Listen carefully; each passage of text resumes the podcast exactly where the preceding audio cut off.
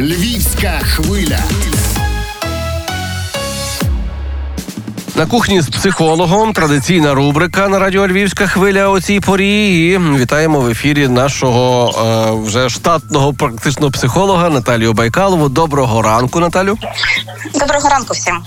Ми багато говорили про дітей, але не торкалися теми, як таку складну річ, як карантин, як коронавірус, як хвороба, пояснювати дітлахам для того, щоб вони з усвідомленням е, ставилися до цього всього і мили руки не тому, що мама сказала, а тому, що вони розуміли, чим це загрожує там і так далі, наприклад.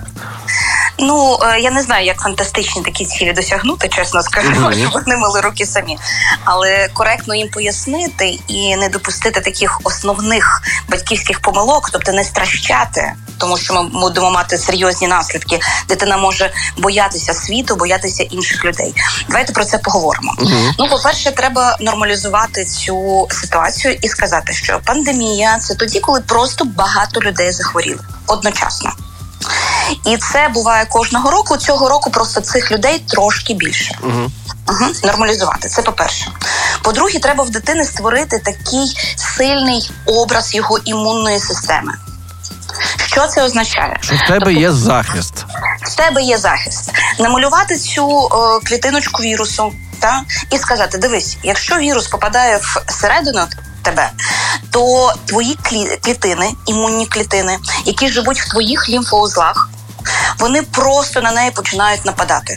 І її з'їдають, і вони можуть нападати, і їх може бути дуже багато одночасно твоїх клітин імунних.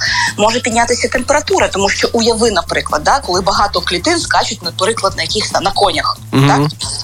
І ти будеш виводити ці клітини вірусу своїми там шмарклями, да, коли ти будеш чхати, коли в тебе буде там соплі і так і, і таке далі. Тобто створити в дитини образ, що він може то подолати. Ну і по-третє, нам треба розуміти, що в дітей вольова сфера ще не розвинута.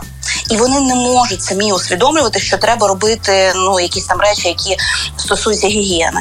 Ми просто мусимо слідкувати за тим і казати. Ти пам'ятаєш, ми казали, що зараз дуже важливо мити ручки, пішли мити руки. Угу. Угу. Тобто слідкувати. Тобто три речі: не лякати, створити сильний образ імунної системи і е, ну, поступово вводити звичку мити руки. Та надягати маску, якщо це треба, ну і таке інше. Чи зрозуміло? Тобто, треба та треба, щоб дитина розуміла, що нічого страшного немає там в тому, що вона кашляє, в тому, що там нежить, там чи якісь інші речі. Що це що ці, ці ті, ті процеси, які їй допомагають бути здоровими і впоратися з отим з отим е, ворогом. Абсолютно. Круто, коротко і ясно. Головне не Дякую. страшити дітей. Дякую. Так, Ната- дякую. Наталія Байкалова в ефірі Радіо Львівська хвиля.